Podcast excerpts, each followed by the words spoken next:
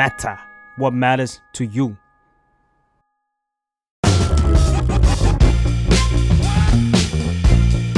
อาดัลหรือยัง เรื่องผู้ใหญ่ที่มหาลัยไม่ได้สอน สวัสดีค่ะ ยินดีต้อนรับเข้าสู่รายการอดัลหรือยังกับอิงพนามนนะคะ วันนี้ก็อยากจะชวนทุกคนมาคุยกันในเรื่องที่ใกล้ตัวมากๆ เรื่องของการใช้ชีวิตก็อีกเรื่องหนึ่ง แต่เรื่องของความตายหรือว่าหลังจากการที่เราใช้ชีวิตมาทั้งหมดแล้วก็เป็นอีกเรื่องหนึ่งที่สำคัญที่คิดว่าไม่พูดถึงไม่ได้ วันนี้ก็เลยชวนมินนี่นะคะ ที่หลาย ๆ คนอาจจะคุ้นกับเพจอะไรคะ Deadline Always Exists ค่ะ เย้ ขอบคุณที่ชวนมานะคะค่ะ คือเราอะคิดว่าต้องมีหลายคนที่เคยเล่นแบบนี้แน่ๆเลยอะส่วนตัวเราก็เป็นหนึ่งในนั้นที่ได้เล่นขอบพระคุณค่ะแบบไม่ค่อยดังค่ะ แต่ว่าดีใจที่เล่นอุ๊ยคนแถวนี้เราว่าเล่นกันเยอะจริงๆ ใช่ใช่เพราะว่ามันเป็นเว็บที่พูดถึงเรื่องชีวิตอืมค่อนข้างเยอะเนาะอยากจะให้เล่าสั้น ๆ กันนิดนึงว่าแบบที่มาของเว็บที่ในการพูดถึงเรื่องชีวิตหรือเรื่องความตายอย่างเงี้ย มันเป็นมายังไง มันเริ่มจาก เออมินกับทีมเนะคะเป็นคนที่สนใจในเรื่องของความตาย สนใจเรื่องชีวิตสนใจเรื่องความตาย สนใจว่าทำไมเราต้องมีชีวิตอยู่แล้วความตายมันคืออะไรอะไรอย่างเงี้ยเราก็รู้สึกว่าแบบหลาย ๆ ครั้งเราหาคุณค่าของชีวิตไม่เจอค่ะทีเนี้ยเราดันไปเจอ thinking หนึ่งเป็น thinking ว่า ถ้าสมมติว่ามันใกล้ความตายอะเมื่อแบบเราใกล้ deadline เข้ามาแล้วอะ deadline is my inspiration แบบเมื่อใกล้ deadline เราจะเริ่ม inspire ว่าแบบชีวิตคืออะไร ทีเนี้ยเราก็เลยไปสัมภาษณ์คนพันแปดร้อยกว่าคนจำไม่ได้แล้วมั นมันนานมากแล้วเออพันแปดร้อยกว่าคนแบบสัมภาษณ์ว่าเออคุณมองว่าชีวิตคืออะไรแล้วความตายคืออะไร แล้วพอสัมภาษณ์เสร็จแล้วอะค่ะ เราเอา experience ที่ได้ data ที่ได้มาทำเป็นเว็บ interactive เพราะช่วงนั้นโควิดด้วยเพราะว่าตอนแรกจะทำเป็น exhibition แล้วก็เหมือนโควิดอะโอเคทำเป็นเว็บ interactive แล้วก็เออโชคดีด้วยแหละ โชคดีมันก็ฟลายไป มันก็มีคนเข้ามาเล่นนู่นนี่นั่นแล้วหลังจากนั้นก็ได้ทำงานกับพี่ๆหลายคนที่ได้แลกเปลี่ยนกันในเรื่องชีวิต แล้วก็ความตายอะไรอย่างเงี้ยค่ะ วันนี้เราก็เลยอยากจะให้มินนี่มาช่วยแชร์ แล้วก็มาชวน อาจจะไม่เชิญเป็นการชักชวนเนาะแต่ว่าก็มาพูดให้เราหลาย ๆ คนได้แบบ มีการเปิดใจยอมรับที่รู้สึกว่าความตายเป็นเรื่องธรรมชาติเหมือนที่มินนี่พูดเนาะว่ามันเป็นเรื่องใกล้ตัวและเป็นเรื่องธรรมชาติจริงๆเราก็อยากจะให้ทุกคนได้มาลองเรียนรู้วิชาความเป็นผู้ใหญ่ว่า ความเข้าใจในสักวันหนึ่งว่ามันอาจจะต้องเกิดกับเราหรือคนใกล้ตัว ทีนี้เราจะมีการวางแผน ในการที่จะเกิดเหตุการณ์นั้นทั้งก่อนและหลังยังไงให้มันเป็นการ ตายดีหรือว่าการที่เราจากไปอย่างแบบไร้ข้อกังวลกันเนาะโอเค เรามาเริ่มกันเลยดีกว่าว่า อยากรู้ว่ามันคือมีอะไรบ้างที่เป็นเรื่องความเข้าใจผิดที่เกี่ยวกับการตายมากที่สุด ความจริงมันมีหลายเรื่องเลยนะอืมคือต้องเล่าก่อนอย่างนี้ว่า สิ่งที่เราเชื่อในว่าเราจะตายยังไงอะมัน influence ว่าชีวิตเราจะใช้ยังไง ยกตัวอย่างเช่น คนบางคนอะที่เขาเชื่อว่ามันมีโลกหน้า เขาเชื่อว่ามันแบบ โห ฉันเอากุบุญจากชาตินี้ไปใช้ในชาติหน้าอะไรเงี้ยอ่าอ่าอ่าเขาก็จะใช้ชีวิตแบบที่ใช้ชีวิตเผื่อวันข้างหน้า คือเขาจะไม่ได้ใช้ชีวิตแค่ชาตินี้ชาติเดียว เขาจะใช้ชีวิตเผื่อวันข้างหน้าด้วย บางครั้งเขาโกรธมาก เขาแบบโหอยากจองเวรคนนี้มากเลย แต่อย่าทำเลยเดี๋ยวบาปกรรมตามไปชาติหน้าอืมหรือคนบางคนที่เขารู้สึกว่าโอ้โห ชีวิตนี้แบบฉันมีแค่ชาติเดียว ฉันแบบเกิดมาแล้วตายเลยอะไรอย่างเงี้ยอ่าๆเขาก็จะใช้ชีวิตอีกแบบหนึ่งเราว่าความเข้าใจผิดเกี่ยวกับความตายอย่างแรกเลยอะคือ ความตายไม่ได้มี definition เดียวอืมซึ่งเมื่อเราพูดว่าความตายไม่ได้มี definition เดียวงั้นหมายความว่าชีวิตก็ไม่ได้มี definition เดียว เราว่าอันเนี้ยเป็นเรื่องที่ต้องทำความเข้าใจก่อนที่จะคุยกันวันนี้ ว่าแบบโอเค มันจะอาจจะมีบางคนที่แบบเห็นชื่อปกคลิปแล้วรู้สึกว่าอุ้ยเราพูดเรื่องความตายได้หรออะไรเงี้ยอืมใช่ ซึ่งเราก็ไม่ได้บอกว่าคุณผิด เราไม่ได้บอกว่า เอ้ยบางถ้าคุณเชื่อว่าความตายเป็นเรื่องพูดไม่ได้ ความตายเป็นเรื่องที่พาลางไม่ดีมาอืมก็ คุณก็เชื่ออย่างนั้นก็ได้อ่าไม่ได้ว่าอะไร แต่ว่าอย่างแรกคือความตายไม่ได้มี definition เดียว บาง culture เขามองว่าความตายคือเรื่องของการ celebrate มันคือการที่แบบคุณกลับไปอยู่ในอ้อมกอดของแบบธรรมชาติอะไรเงี้ยมันเราก็เห็นได้ทั่วไป หรือว่าบาง culture เขามองว่าแบบความตายคือ grief อะไรเงี้ยความตายคือความสูญเสีย สุดท้ายแล้วมันแล้วแต่คนมองว่าความตายคืออะไร ซึ่งการมองว่าความตายคืออะไรอะมันแบ็กกลับมาที่ว่าแล้วชีวิตคืออะไรล่ะเพราะว่าทุกคนจะชอบพูดว่าแบบ เออเราอยากใช้ชีวิตให้ดีก่อนที่เราจะตายเนาะอืมแต่ว่าคำว่าคุณค่าชีวิตที่ดีอะคืออะไร อันเนี้ยก็เป็นอีกเรื่องหนึ่งที่เราต้องมานั่งคุยกันว่า มันไม่มี definition แน่นอน มันไม่มีแบบสูตรตายตัวว่าแบบ คุณทำกฎสูตรนี้หนึ่งบวกหนึ่งเท่ากับสองไม่มีความชีวิตไม่ใช่เรื่องแบบนั้น เออมินว่าเรื่องแรกที่ คำความเข้าใจกันคือเรื่องนี้ ก็ดีนะมันมันดูเป็นการเปิดเปิดทางเข้าเหมือนกันเนาะที่ทำให้เราเข้าใจว่าชีวิตกับความตายมันเป็นของคู่กันจริง ๆ และ มันไม่ใช่ของที่น่ากลัวเสมอไปเพราะเหมือนที่มินบอกจริงว่ามันมี definition ที่หลากหลายแล้วแต่คนจะตีความ ถ้าสมมุติในความเข้าใจของเราอะเราจะทำยังไงให้หลาย ๆ คนมองว่ามันเป็นเรื่องธรรมชาติได้จริง ๆ เพราะว่าเชื่อว่าอย่างที่มินบอกมันมีคนที่ส่วนหนึ่งรู้สึกว่าพูดแล้วมันก็ดูเป็นลาง พูดแล้วมันก็ไม่ค่อยดีหรือเปล่าอะไรควาเงี้มยจริงอะคำถามเนี้ยมันเป็นคำถามที่แปลกนะอืม หมายถึงว่าทำให้การหายใจเป็นเรื่องธรรมชาติได้ไหมอ่าอ่าเออ แต่ว่าความตายเป็นเรื่องเกี่ยวกับการหายใจเลยนะมันคือแบบวันหนึ่งยูหยุดหายใจอะอ่าใช่เออมันคือเรื่องธรรมชาติอยู่แล้ว มันคือเรื่องอืมปกติอยู่แล้ว แต่ว่ามันก็มีนอมของสังคมแหละ ที่ทำให้แบบว่า คนหลาย ๆ คนรู้สึกว่าการพูดเรื่องความตายกันมันไม่ดีอะไรเงี้ยอืมซึ่งถามว่าเข้าใจไหมเข้าใจนะ แต่ว่า ส่วนหนึ่งอะที่เขาไม่อยากพูดเรื่องความตายกันมันเป็นเรื่องของความเศร้าโศกเสียใจอืมมันคือการรู้สึกของการจากลา เรารู้สึกว่าแบบการที่เราจะต้องพูดถึงความตายของใครสักคนหนึ่งอะมันคือการคิดถึงความตายของคนนั้นที่ถึงวันที่เราไม่มีเขาแล้วอะไรเงี้ย ดังนั้นมันก็เลยเป็นเรื่องที่แบบโหมันมันพูดยากมากเลย แม้กระทั่งเราเองที่ทำงานในเรื่องของแบบความตายหรือแบบศึกษาเรื่องความตายอะไรเงี้ยศึกษาเรื่องชีวิต บางครั้งเราก็รู้สึกว่าเราพูดยากกับการที่เราจะต้องพูดกับแบบคนที่เรารักว่าแบบโอเค เราอะวางแผนชีวิตแบบนี้นะ โดยเฉพาะถ้ามันไม่ใช่ความตายของเรา มันเป็นความตายของคนที่เรารักอะไรเงี้ย ก็ยิ่งพูดยากเข้าไปใหญ่ บางทีเราอยากจะหลีกเลี่ยง conversation นี้มากๆ แต่ว่ากลับมาที่คำถามของคุณยิงว่าแบบว่าทำยังไงให้เราแบบความไม่พูดความพูดเรื่องความตายกันได้สักที มินคิดว่าความตายอะอาจจะต้องเป็นเรื่องที่จำเป็นหมายถึงว่าสำหรับสังคมสมัยใหม่นะเป็นเรื่องที่อาจจะต้องมานั่งคิดกันแล้วแหละว่าเป็นยังไง มันเหมือนแบบ เรื่องเพศอะเหมือนแบบอ่าอ่าเราอ่าพ่อแม่สอนเรื่องใส่ถุงยางเงี้ยพ่อแม่ทุกคนก็จะแบบมันพูดยากจังเลยเออมันเขินจังเลยจะสอนลูกใส่ถุงยางความตายก็เป็นเรื่องแบบนั้นเหมือนกัน มันแค่คนละโทนมันแค่แบบอ๋ออันนั้นอาจจะเป็นอับอายอาจจะเป็นแบบความเขิเขินนแต่อันนี้มันอาจจะเป็นความเศร้าอืมแต่ว่าเมื่อถึงเวลาที่เราต้องพูดเราก็ต้องพูดอืมมินว่าสุดท้ายแล้วอะสังคมอาจจะไม่ต้องการที่จะแบบความตายเป็นเรื่องพูดได้หรือร้อยเปอร์เซ็นต์อะไรเงี้ยอาจจะอาจจะไม่จำเป็นต้องเปลี่ยนแปลงขนาดนั้น แต่แค่ ถึงจุดหนึ่งสังคมต้องยอมรับว่า มันมีความจำเป็นที่เราต้องคุยเรื่องนี้กันนะ ถ้าสมมติว่าแนะนำอย่างแรกอะแบบทางตรงที่สุดเลย ตรงที่สุดก็คือมีกลุ่ม Peaceful Death Peaceful Death เขาจะทำเรื่องนี้อยู่แล้ว เขาจะจัดเวิร์กช็อปเขาจะมีแบบเสวนา เขาจะมีแบบบริการให้คำปรึกษาอะไรอย่างเงี้ยค่ะ ถ้าไม่รู้เริ่มจากไหนลองทักเพจนี้ไปได้ มันจะมีพวกอ่า tools ต่างๆ เป็นการ์ดเกมที่ชวนคนคุยเรื่องความตาย หรือว่าสมุดหรือว่าเอ่องานใด ๆ ก็ตามอะไรอย่างเงี้ยค่ะ ที่จัดการเรื่องนี้ได้ แต่ถ้าสมมติว่าอ๋อ peaceful date มันแบบตรงๆเกินไปเราต้องการอ้อมกว่านั้นอะไรอย่างเงี้ย อืมอันนี้ไม่รู้อ้อมหรือยังนะ แต่ว่าเอามาเล่นงานมินได้ค่ะ Deadline OAXIS นะคะทุกคนก็เข้ามาเล่นได้อะถ้ายังรู้สึกว่าอันนี้ยังไม่ยังไม่ยังยังยังไม่อ้อมยังกว่านี้ไปได้อีกไปได้อีกอ้อมกว่านี้ ดูหนังฟังเพลงอืมหรือว่าเออมีอันนึงน่ารักมากเลยเราเราเจอเออแม่ลูกคู่หนึ่งเหมือนแม่อะเขาป่วยเป็นมะเร็งเนาะระยะสุดท้าย แล้วลูกเขาเด็กมากอนุบาล เขาพยายามจะคุยเรื่องความตายกับลูกโดยที่ให้ให้ลูกเข้าใจว่าแบบอ๋อชีวิตจะเป็นยังไงอะไรอย่างเงี้ย เขาชวนลูกเขียนนิทานอืมเขาชวนลูกเขียนนิทานเขาชวนลูกเขียนนิทานในหัวข้อว่า เออฉันคือผู้กล้าที่อยู่คนเดียวได้อืมอะไรอย่างเงี้ย การชวนเขียนชวนทำแอคทิวิตี้ที่เขาชอบทำแล้วก็ค่อยๆหยอดเรื่องพวกเนี้ยเข้าไป ก็เป็นเรื่องที่ดีเหมือนกันเอ่อหรือหนังอะไรเงี้ย มันเดี๋ยวนี้มันมีเพลงหลายเพลงมากที่พูดเรื่องความตายอะไรอย่างเงี้ยค่ะอืมหรือหนังเรื่องหนึ่งที่มินชอบมากคือเรื่อง after you ค่ะ after you มันพูดเรื่องของแบบยูทานาเซีย คือการการุญยฆาตอืมมันเป็นดีเบตที่ดีมากว่าแบบในวันที่เราไม่สามารถแบบมีชีวิตของเราได้แล้วอะในวันที่ร่างกายเราอะมันไม่เหลืออะไรแล้วอะคนรอบตัวจะรับมือกับ สิ่งนี้ยังไง แล้วเราจะตัดสินใจยังไง เราว่าเรื่องเนี้ยเริ่มต้นจากเรื่องนี้ก็ได้ อาจจะเปิดให้ดูแล้วก็จบหนังก็ชวนคุย อ่า ถ้าเป็นเธอดิสคัสกันหน่อยเออถ้าเป็นเธอเธอทำไงอะไรอย่างเงี้ยจะได้รู้ว่าเขาเป็นคนประมาณไหน เขามองโลกประมาณไหนอะไรอย่างเงี้ยค่ะอืมก็ถือว่าเป็นช่องทางการการเปิดให้เราได้เห็นมุมมองเขาเหมือนกันว่าเขาสามารถรับได้ไหมกับเรื่องพวกนี้อืมหรือว่าความจริงแล้วที่เราคิดว่าเขารับไม่ได้อะพอดูไปแล้วเขาอาจจะรู้สึกว่า เออจริงความตายก็เป็นเรื่องใกล้ตัวเราจริง ๆ เขาก็อาจจะยอมรับได้ในแบบที่เราก็ไม่เคยคุยกันมากกว่า ก็เป็นไปได้เนาะแต่ว่าในณที่นี้เราอาจจะต้องอธิบายก่อนว่าการเตรียมตัวตายดีที่เราพูดคุยกันว่าจะวางแผนเนี่ย ไม่ได้หมายถึง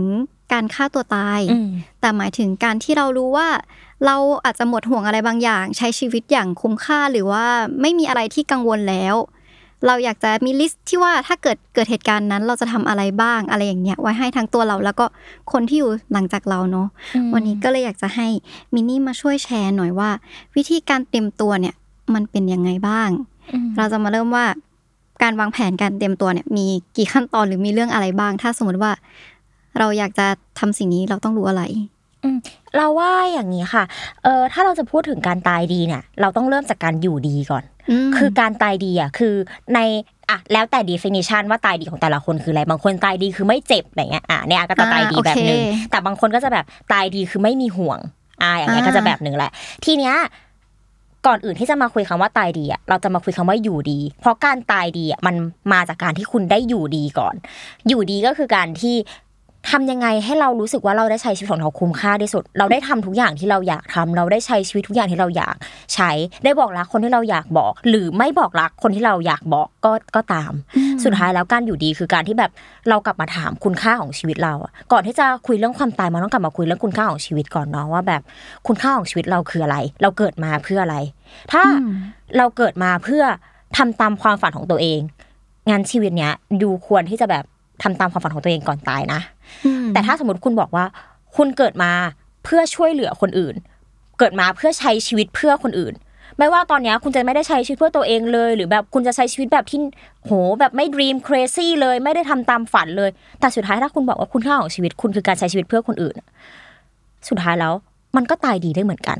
ดังนั้นอะ ก่อนที่จะไปคุยเรื่องตายดีเราต้องมานั่งคิดก่อนว่าคำว่าอยู่ดีอะคืออะไร แล้ว อยู่ดีแบบที่คุณต้องการอะคือแบบไหน มินว่าคำถามหนึ่งที่เป็นคำถามที่ชวนให้คิดถึงเรื่องอยู่ดีได้ง่าย ๆ คือตอนเนี้ยเรายังไม่ตายใช่ไหม แต่ว่าถ้าเราสมมุติว่า ถ้าพรุ่งเนี้ยเราต้องตายเลย วันเนี้ยเราเสียดายเรื่องอะไรอ่าเรื่องเนี้ยมันจะทำให้เรารีเฟกว่า อ๋อ งั้นหมายความว่าเรื่องเนี้ยเป็นเรื่องที่ติดใจเรามาตลอดนี่หว่า เรารอเวลาทำสิ่งนี้มาตลอดนี่หว่า แล้วการคิดแบบเนี้ย มันดีตรงที่ว่าเราอะยังไม่ได้ตายไง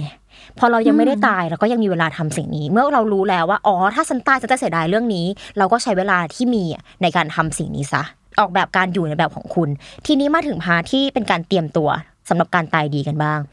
ความจริงการตายดีอะก็มีหลายอย่างหมายถึงว่าแล้วแต่คนเลยว่าเขานิยามคำว่าตายดียังไง part แรกคือเรื่องของ living will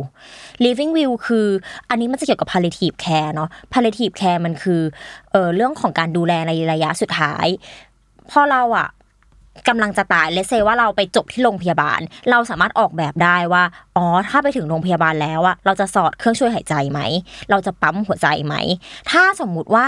อยู่ในสสถานการณ์ที่เราไม่มีสติกลับมาแล้วอะกฎหมายไทยให้เราออกแบบได้ว่า เราอะจะทำยังไงกับร่างของเราในวันที่เราไม่มีสติแล้ว คือเรายังไม่ตายนะ แต่เราอยู่ในสภาวะที่ไม่สามารถโต้ตอบได้แล้ว หรือเรายังไม่ตายนะ แต่หัวใจเราหยุดเต้นไปแล้ว จะปั๊มขึ้นมาไหม การปั๊มอะมันมี ความเสี่ยงเหมือนกันที่จะกลับขึ้นมาไม่เหมือนเดิม ใช่ ทีเนี้ยพอมันเป็นแบบเนี้ยการเขียน living will มันเหมือนการ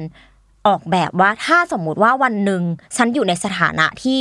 ความตายมันใกล้ฉันแล้วอะฉันต้องการได้รับการดูแลแบบไหน ในวันที่เราไม่สามารถพูดได้แล้วอะมันจะมีหลาย ๆ ครั้งที่ครอบครัว สมมุติว่าเลเซแบบคุณแม่ คุณแม่หมดสติไป แล้วทีเนี้ยคุณแม่บอกกับลูกคนแรกว่า ลูกคนแรก บอกหมอนะ ว่าแม่จะไม่ปั๊มหัวใจ ทีนี้ลูกคนแรกก็บอกหมอว่าไม่ปั๊มหัวใจ ลูกคนที่สองมาเลยทำไมไม่ปั๊มไม่รักแม่แล้วเหรอ ซึ่งสิ่งเนี้ย living will อะจะช่วยคุณได้มากๆ เพราะว่าในเนี้ยมันจะเขียนไว้เลยว่าแบบ ใครที่จะเป็นคนตัดสินใจ เมื่อถึงเวลาที่เขาไม่สามารถตัดสินใจบนร่างกายตัวเองได้ แล้วก็หมอต้องทำอะไรบ้างเพราะหมออะแบบวิชาชีพเขามันคือการรักษาชีวิตใช่ไหมทีนี้พอมันเป็นการรักษาชีวิตอะเขาก็ไม่ได้รู้สึกว่าแบบโห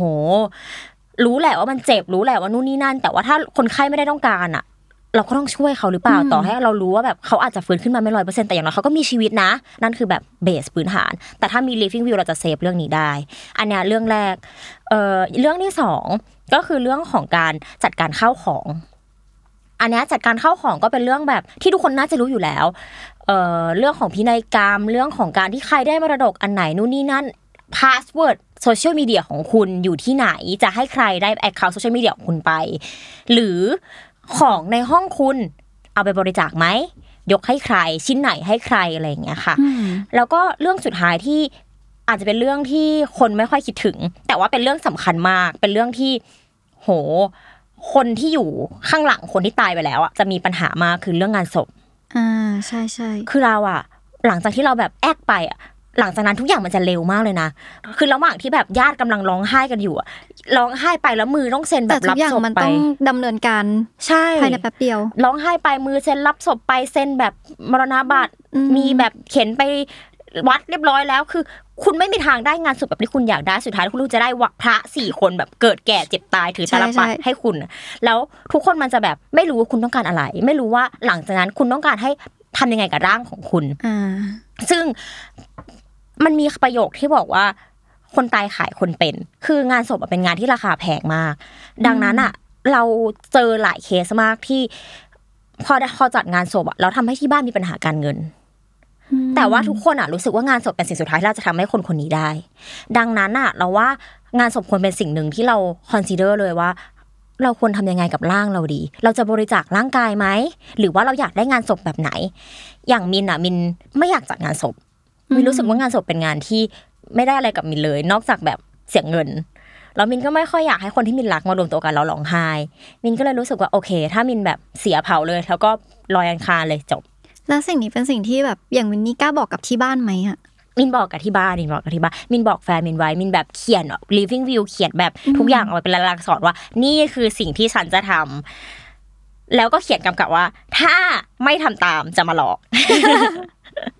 คือก็เป็นแบบเจตจำนงของแบบของเจ้าของหรือของร่างนั้นจริง ๆอะเนาะใช่ใช่ใช่ใช่อ่าเรารู้สึกว่าการที่เราสามารถออกแบบการตายของเราได้อะสุดท้ายแล้วมันมันหมายความว่าเราสามารถออกแบบชีวิตของเราได้ แม้ในวันที่เราอะ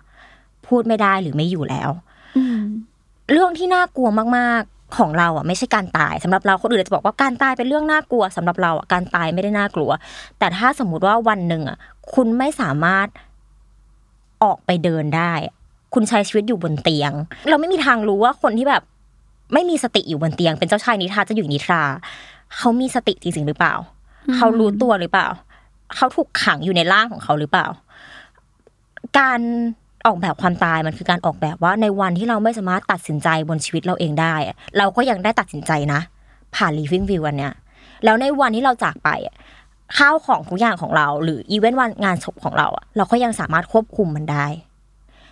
อันนี้คือการออกแบบการตาย แต่ว่าในขณะเดียวกันคำว่าตายดีอะมันก็ไม่ใช่แค่การออกแบบการตายเนาะสุดท้ายแล้วมันก็คือการออกแบบว่า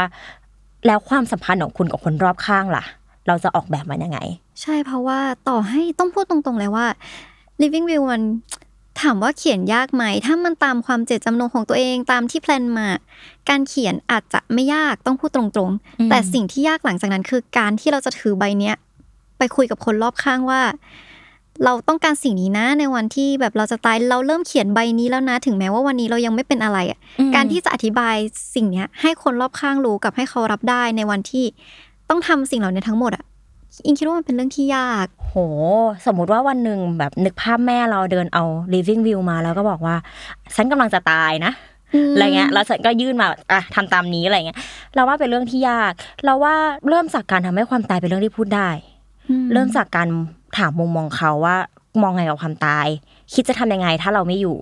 โอเคมันจะเศร้าแหละ แต่ว่าสุดท้ายแล้วมันเป็นสิ่งที่จำเป็นต้องพูด เรื่องเนี้ยเป็นเรื่องยากก็จริง แต่ว่า อย่าทำให้เป็นเรื่องยากที่เราแบบยากแล้วก็ปล่อยไปผ่านไปผ่านไปผ่านไป ต่อให้ต้องบังคับอะก็ต้องบังคับพูดให้ได้ แต่มันก็มีเคสนะ หมายถึงว่า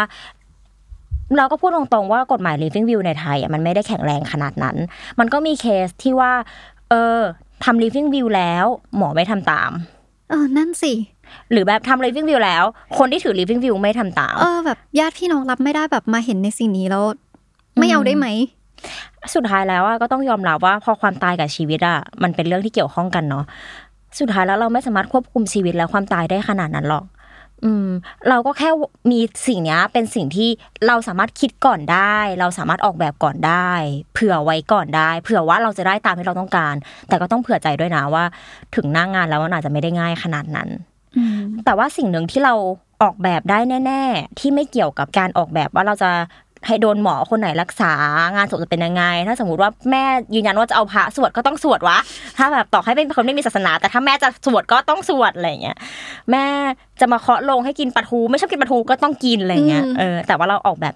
สิ่งเราที่เราออกแบบได้คือเรื่องของชีวิต เรารู้สึกว่าก่อนที่จะไปคิดถึงเรื่องของความตายอะกลับมาเรื่องชีวิตก่อนว่าชีวิตคุณเป็นยังไงบ้างแล้วตอนนี้ ตอนนี้คุณเสียดายอะไร ตอนนี้คุณทำอะไรอยู่คำถามนี้เป็นคำถามที่ดีนะคำถามว่าตอนนี้คุณทำอะไรอยู่แบบ สมมติฟังเราสองคนอยู่คำถามคือ ฟังทำไม อ่าแล้วคุณใช้ชีวิตเพื่ออะไรอยู่ คุณทำอะไรอยู่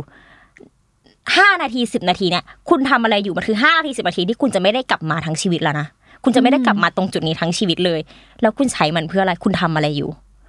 ถ้าตอบได้ แม้แต่จะตอบว่า อ๋อ ใช้เวลาเลื่อยเปื่อยค่ะ พอดีเป็นคนไม่ค่อยมีสาระอยากใช้เวลาเลื่อยเปื่อยอะตอบได้โอเคฝ่ายแต่ถ้าถึงจุดที่แบบเรา เราไม่รู้แล้วเราทำอะไรอยู่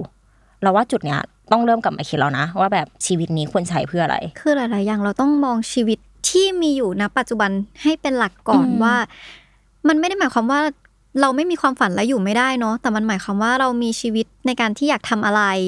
เรามีความสุขและใช้ชีวิตตั้งอยู่ตรงไหนแล้วมันคือสิ่งที่ดีสำหรับจิตใจเรา อันนั้นมันก็จะมีผลพวงที่ทำให้เราทั้งอยู่ดี แล้วก็สุดท้ายก็จากไปอย่างดีเหมือนกัน อืมซึ่งสิ่งหนึ่งที่คนชอบเข้าใจผิดนะ คือ คนไทยมีแพทเทิร์นว่าการใช้ชีวิตที่ถูกต้องควรเป็นยังไง การอยู่ดีแบบคนไทยเป็นยังไง เช่น ไปกินข้าวกับพ่อแม่อืมเช่น บอกรักคนที่เราอยากบอกรัก แต่ความจริงการอยู่ดีอะมันเอาแต่ใจกว่านั้น คือเราอะไม่จำเป็นต้องทำตามก็ได้ ถ้าเราไม่อยากบอกรักเขาไม่อยากบอกเลย แล้วจะไปบอกเอาวินาทีที่จะสิ้นลมก็ได้อืมหรือถ้าเรา บอกว่าสังคมอยากให้เราไปกินข้าวกับพ่อแม่ แต่พอไปถึงปุ๊บ แม่บน่นกลับมานอยเศร้าแบบดาวตัวเอง สุดท้ายเราไม่ต้องไปกินก็ได้อืมสุดท้ายชีวิตเราคอนโทรลมันในวันที่เรายังคอนโทรลได้ ตามใจตัวเองในวันที่เรายังตามใจได้ แต่สุดท้ายมันต้องกลับไปถามนะ ว่าเราต้องการอะไรจริงอืมๆมันชีวิตไม่ต้องใช้ตามหาความฝันก็ได้ ชีวิตไม่ต้องมาจากความสำเร็จก็ได้ ชีวิตมันมีสูตรของตัวมันเอง ดังนั้นน่ะสุดท้ายแล้ว มันกลับมาที่คำถามว่า คุณจะทำอะไร อันนี้เราพูดถึงพาร์ทของจิตใจเนอะแล้วถ้าไปพูดถึงร่างกาย การเตรียมหรือว่ามีชีวิตอยู่ดีในด้านร่างกายมันมีผลต่อการตายดีในอนาคตไหมเคลมไว้ก่อนว่าเราก็ไม่ยังไม่เคยตายเนาะหมายถึงว่าอ่าเอออ่าเราเรายังอายุน้อยอยู่เรายังไม่อืมเคยตาย แต่ว่าการแพทย์สมัยใหม่อะมันมีสิ่งที่เรียกว่า palliative care แล้ว palliative care มันก็จะทำให้เราอะ ไม่ว่าคุณจะใช้ชีวิตแบบไหน หรือคุณเป็นโรคอะไร มันก็เจ็บปวดน้อยที่สุด แต่ว่า palliative care ไม่ใช่การรักษาให้หายนะ มันเป็นการรักษาที่แค่คุณไม่เจ็บ แต่สุดท้ายก็ต้องตายอยู่ดีมอะไรอย่างเงี้ยสุดท้ายแล้ว เรามองว่าการดูแลร่างกายตัวเองก็เป็นเรื่องที่ถ้าทำได้ก็ดีหมายถึงว่าเอ่อ to be sincere ถ้าทำได้ก็ดี ถ้าทำได้ก็จะมีชีวิตยืนยาวขึ้นถ้าทำได้ก็จะไม่ทรมานตอนแก่อะไรเงี้ยอืมถามว่าทำได้ไหมก็ไม่มันได้ก็ไม่ได้ได้ทั้งหมดจริงๆเออะอก็ไม่ได้ ก็ใช้ชีวิตอย่างที่อยากแล้ว พอใช้ชีวิตอย่างที่อยากแล้ว พอถึงตอนตายก็ไปเลือกเอาละกันว่าอ๋ออยากโดนรักษาแบบไหนอะไรอย่างเงี้ยค่ะแล้วก็หวังว่าคนรอบตัวจะอนุญาตให้เราได้รับการรักษาแบบนั้น ส่วนใหญ่มันเป็นเรื่องของจิตใจเนาะอืมถ้าจิตใจเราความสุขอยู่ตรงไหน เราก็ทำแบบนั้นเพื่อให้จิตเราดีอืมแต่อย่างที่วินนี่บอกจริงเห็นภาพเลยว่ามันไปยากตอน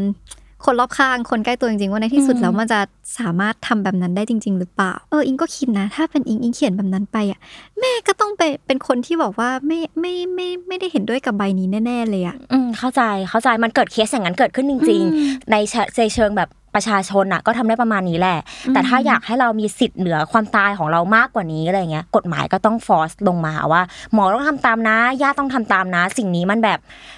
จำเป็นจริงๆนะ เพราะได้กฎหมายอะ มันเขียนไว้แค่อนุญาตให้ค่ะ พอมันเขียนไว้แค่แบบ สมมติว่ามี living will อนุญาตให้หมอไม่ต้องทำการรักษาได้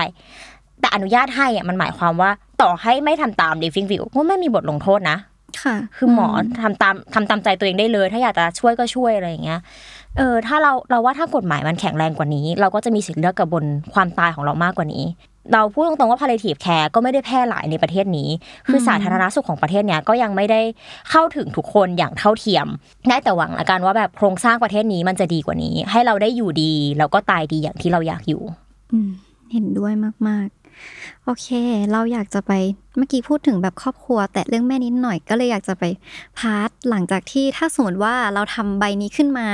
แล้วทุกอย่างมันเป็นไปได้ตามที่เราแบบว่าตั้ง living will ไว้ หรือว่า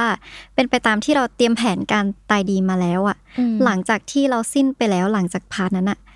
พูดตรงๆว่ามันเป็นเรื่องของคนใกล้ตัวแหละมันจะไม่ใช่ part ที่เราต้องมาแบกรับอะไรบางอย่างไว้แล้วเนาะเราจะ เขาเขาคนใกล้ตัวเนี่ยคนเขาควรจะมีความรู้หรือว่าเขาควรจะตะเตรียมอะไรยังไงมาบ้าง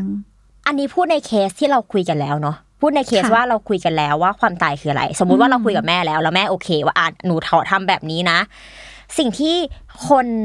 ใกล้ตัวควรจะทำอะอย่างแรกเลยคือ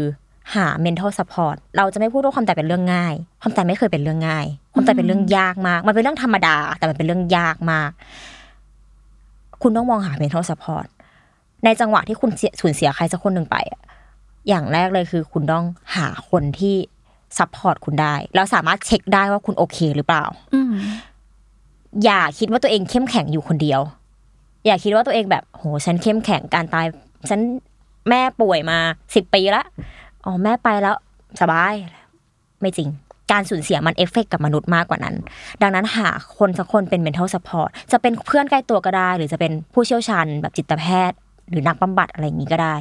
อย่างที่สองสำคัญเหมือนกันคือยอมรับว่าตัวเองเสียใจ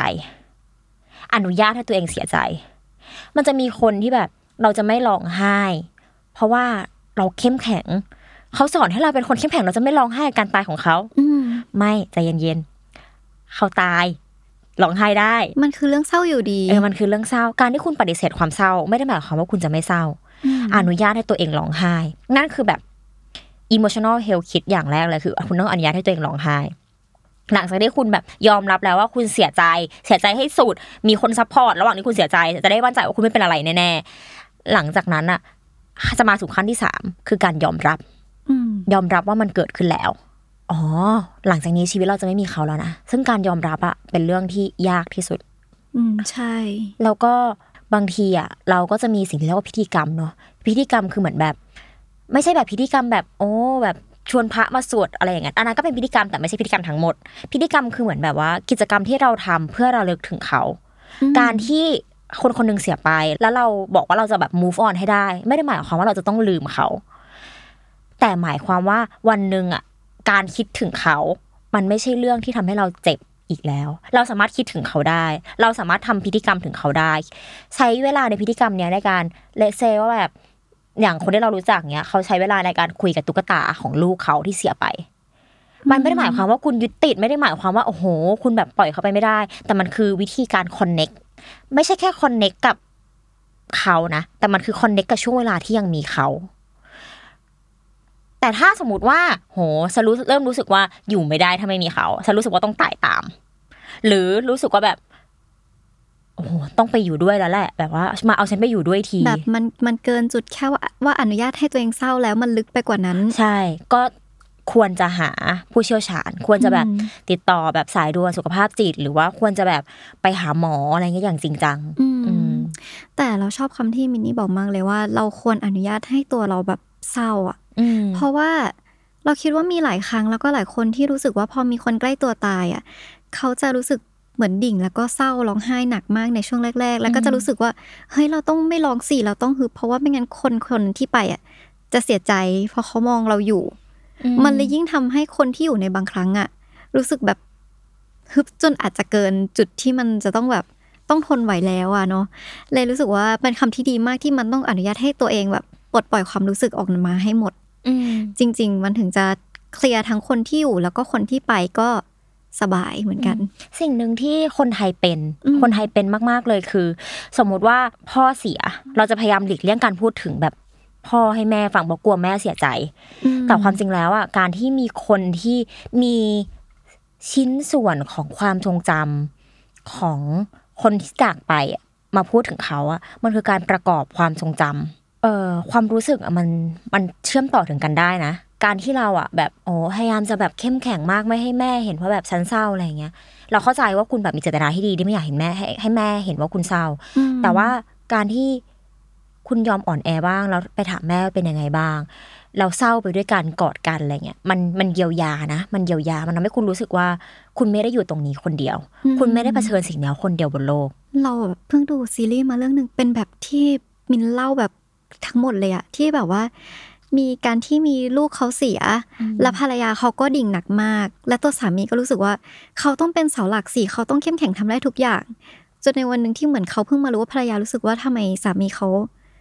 ไม่ไม่รู้สึกไปกับเขาเลยอืมทำไมทอดทิ้งให้เขารู้สึกอยู่คนเดียวจนเขาก็อยู่ไม่ไหวเหมือนกัน จริง การที่บางทีเศร้าไปด้วยกันเลย ก็อาจจะดีกว่าสำหรับบางคน เป็นไม่ได้เพราะมันเหมือนเป็นการให้กำลังใจไปพร้อม ๆ กันเนาะอืมอืม ทีนี้เราอะคนที่อยู่อะ เราสามารถทำอะไรให้คนที่แบบไปแล้วได้บ้าง ในฐานะคนที่อยู่นอกจาก เราเปิดโอกาสให้ตัวเราเศร้าแล้ว เราว่าถามเขาอืมพอยแรกเลย ถ้ามีโอกาสได้ถาม ลองถามเขาว่า ถ้า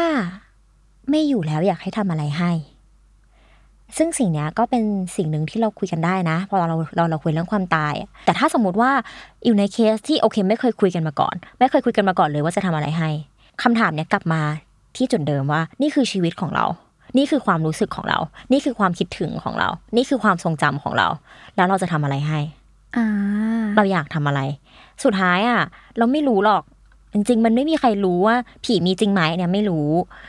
หรือ วิญญาณของเขายังมองเราอยู่ไหม อันเนี้ยก็ไม่มีใครรู้อืมแต่ว่าสิ่งที่เกิดขึ้นแน่ๆอะคือเรารู้สึกแบบนี้ แล้วเรารู้ว่าเราจะทำอะไร ดังนั้นสิ่งเนี้ยถึงเราจะบอกว่าเราทำเพื่อเขา แต่ความจริงมันทำเพื่อเยียวยาเรา เราอยากทำอะไรให้เราทำเลย สิ่งหนึ่งที่จะเกิดขึ้น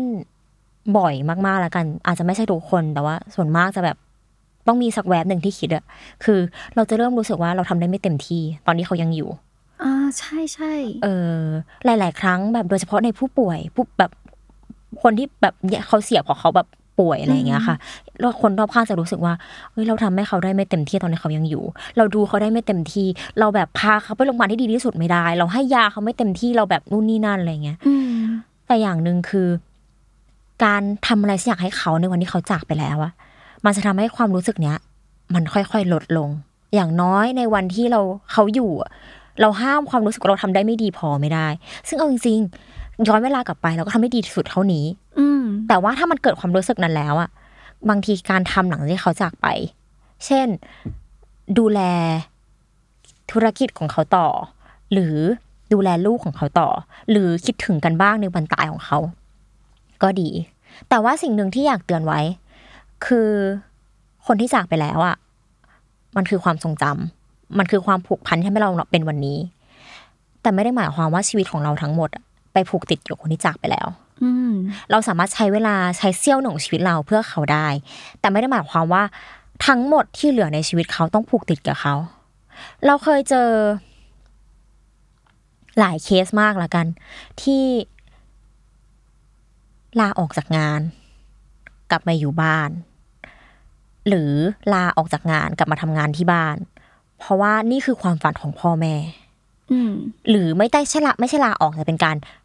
ทิ้งความฝันของตัวเอง เพื่อมาทำตามความฝันของพ่อแม่ โดยการบอกว่า นี่คือสิ่งที่เขาอยากเห็น ตอนเขายังมีชีวิตอยู่ โอเค ขอบคุณมากที่ทำให้ แต่ถามจริงๆว่า พออยู่ใช้ชีวิตผ่านไปแล้วแล้วมองย้อนกลับมาอยู่จะ regret สิ่งนี้ไหมอะอยู่ใช้ชีวิตของอยู่เพื่อแบบตามสิ่งที่เป็นความฝันของคนอื่นนะแต่ถ้าสมมติว่าอยู่พูดว่า ไม่ regret ค่ะ รักพ่อแม่มาก สิ่งนี้ไม่ regret แน่นอนทำเลย สุดท้ายแล้วอย่างที่บอกชีวิตมันมีวิธีการใช้คนละแบบ ถ้าเราใช้ชีวิตเพื่อเขาก็แล้วแต่เลยอืมอยู่ที่พื้นฐานวิธีการใช้และการตั้งเป้าของใจเราเนอะว่าอืมเราอยากมีเป้าหมายในการใช้ชีวิตแบบไหน มากกว่าเพราะฉะนั้นมันไม่มีถูกไม่มีผิด แต่ว่าก็ให้ใจเราเป็นหลักในการที่จะไม่ว่าจะใช้หรือจะจะจากไป ก็ให้อยู่ที่ใจเราด้วยเนาะมันมีหลายอย่างมาก เท่าที่ฟังมันมีหลายอย่างจริง ๆ ที่ เราควรต้องเตรียมไว้ทั้งก่อนและหลังที่มันจะมีเหตุหรือว่าอะไรอย่างนั้นเนาะเพื่อให้การตายนั้นเป็นเป็นเรื่องที่ไปอย่างดี แล้วก็ไร้กังวล ทีนี้อยากจะให้มินนี่แบบลองฝากอะไรกับทุกคนหน่อย ถ้าสมมติว่าทุกคนเริ่มฟังแล้วก็เข้าใจแล้วก็หรือว่าเปิดใจว่าโอเค มันเป็นเรื่องใกล้ตัวจริง ๆ นะ แล้วถ้าเราอยากจะลองแบบเขียนหรือว่าลองจดบันทึกหรืออะไรอย่างเงี้ยในความต้องการหรืออะไรกับเราเงี้ยเราจะเริ่มยังไงดี เราว่าคำถามแรกก็กลับไปคำถามเดิมก็คืออมทำอะไรอยู่ตอนนี้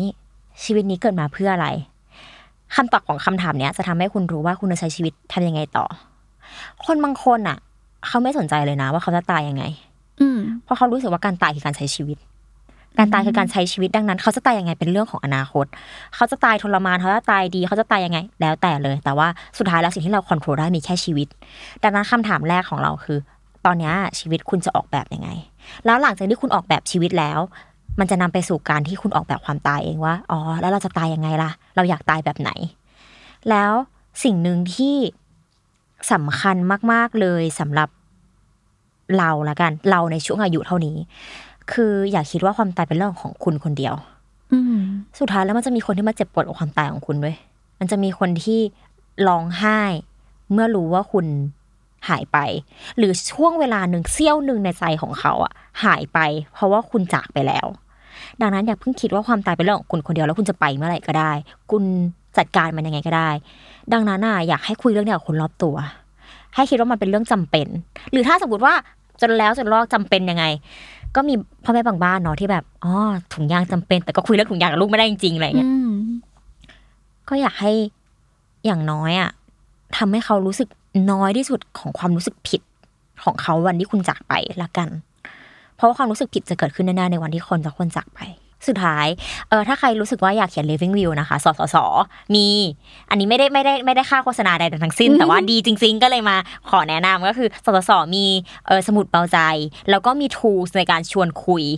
ของเรื่องเกี่ยวกับความตาย หรือเข้าไปที่เพจ Peaceful Date ก็ได้ ไม่ไม่ได้เงินใดๆทั้งสิ้น ไม่ได้เกี่ยวข้องใดๆทั้งสิ้นแต่ว่าดีจริง ๆ แนะนำได้อืมแนะนำค่ะ ทุกคนก็สามารถไปลองเปิดดูได้ ลองเขียนลองอะไรอย่างนี้อืมได้เนาะจนสุดท้ายท้ายอีพีเนี้ยก็ยังจะเราสองคนก็อยากอยากจะคอยย้ำเหมือนกันว่าอยากจะให้รู้ว่าแบบมันเป็นเรื่องที่ คนหลายๆ คนอาจจะต้องเจอไม่เร็วก็ช้าในเรื่องนี้ แต่ก็ยังย้ำอีกเหมือนเดิมว่าในอีพีนี้มันไม่ใช่การชักชวนให้ เราต้องแบบมาฆ่าตัวตายหรือเป็นเรื่องของความตายในในรูปแบบนั้นจริง ๆนะคะอืมเราก็คือแค่อยากให้ทุกคนเข้าใจว่าการเตรียมตัวตายดีเนี่ยเป็นความที่มันเป็นแนวคิดเป็นวงกว้างแล้วเนอะในหลาย ๆ ที่ค่อนข้างเปิดกว้างในเรื่องนี้แล้ว เราก็อยากให้คนไทยเราก็ยอมรับแล้วก็เปิดกว้างในเรื่องนี้สามารถพูดคุยกันได้ เพื่ออเต รียมตัวทั้งใจเราในวันนี้แล้วก็ในอนาคตด้วยเหมือนกันเนาะโอเค ก็วันนี้ก็ขอบคุณวินนี่มาก ๆ ที่มาแชร์เรื่องเหล่านี้ให้รู้สึกแบบทั้งตัวอิงเอง แล้วก็เพื่อน ๆ ที่ฟังอยู่รู้สึกว่ามันเป็นเรื่องที่พูดได้มากขึ้นสำหรับพวกเราทุกคน ขอบคุณมากเลยนะคะ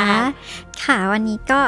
อาราหรือยังก็ขอบคุณมินนี่แล้วก็ผู้ฟังทุกคนนะคะ อย่าลืมติดตามอาราหรือยังได้ทุกวันอังคาร ทุกช่องทางของ The Matter Podcast ค่ะ สวัสดีค่ะ สวัสดีค่ะ Thank you.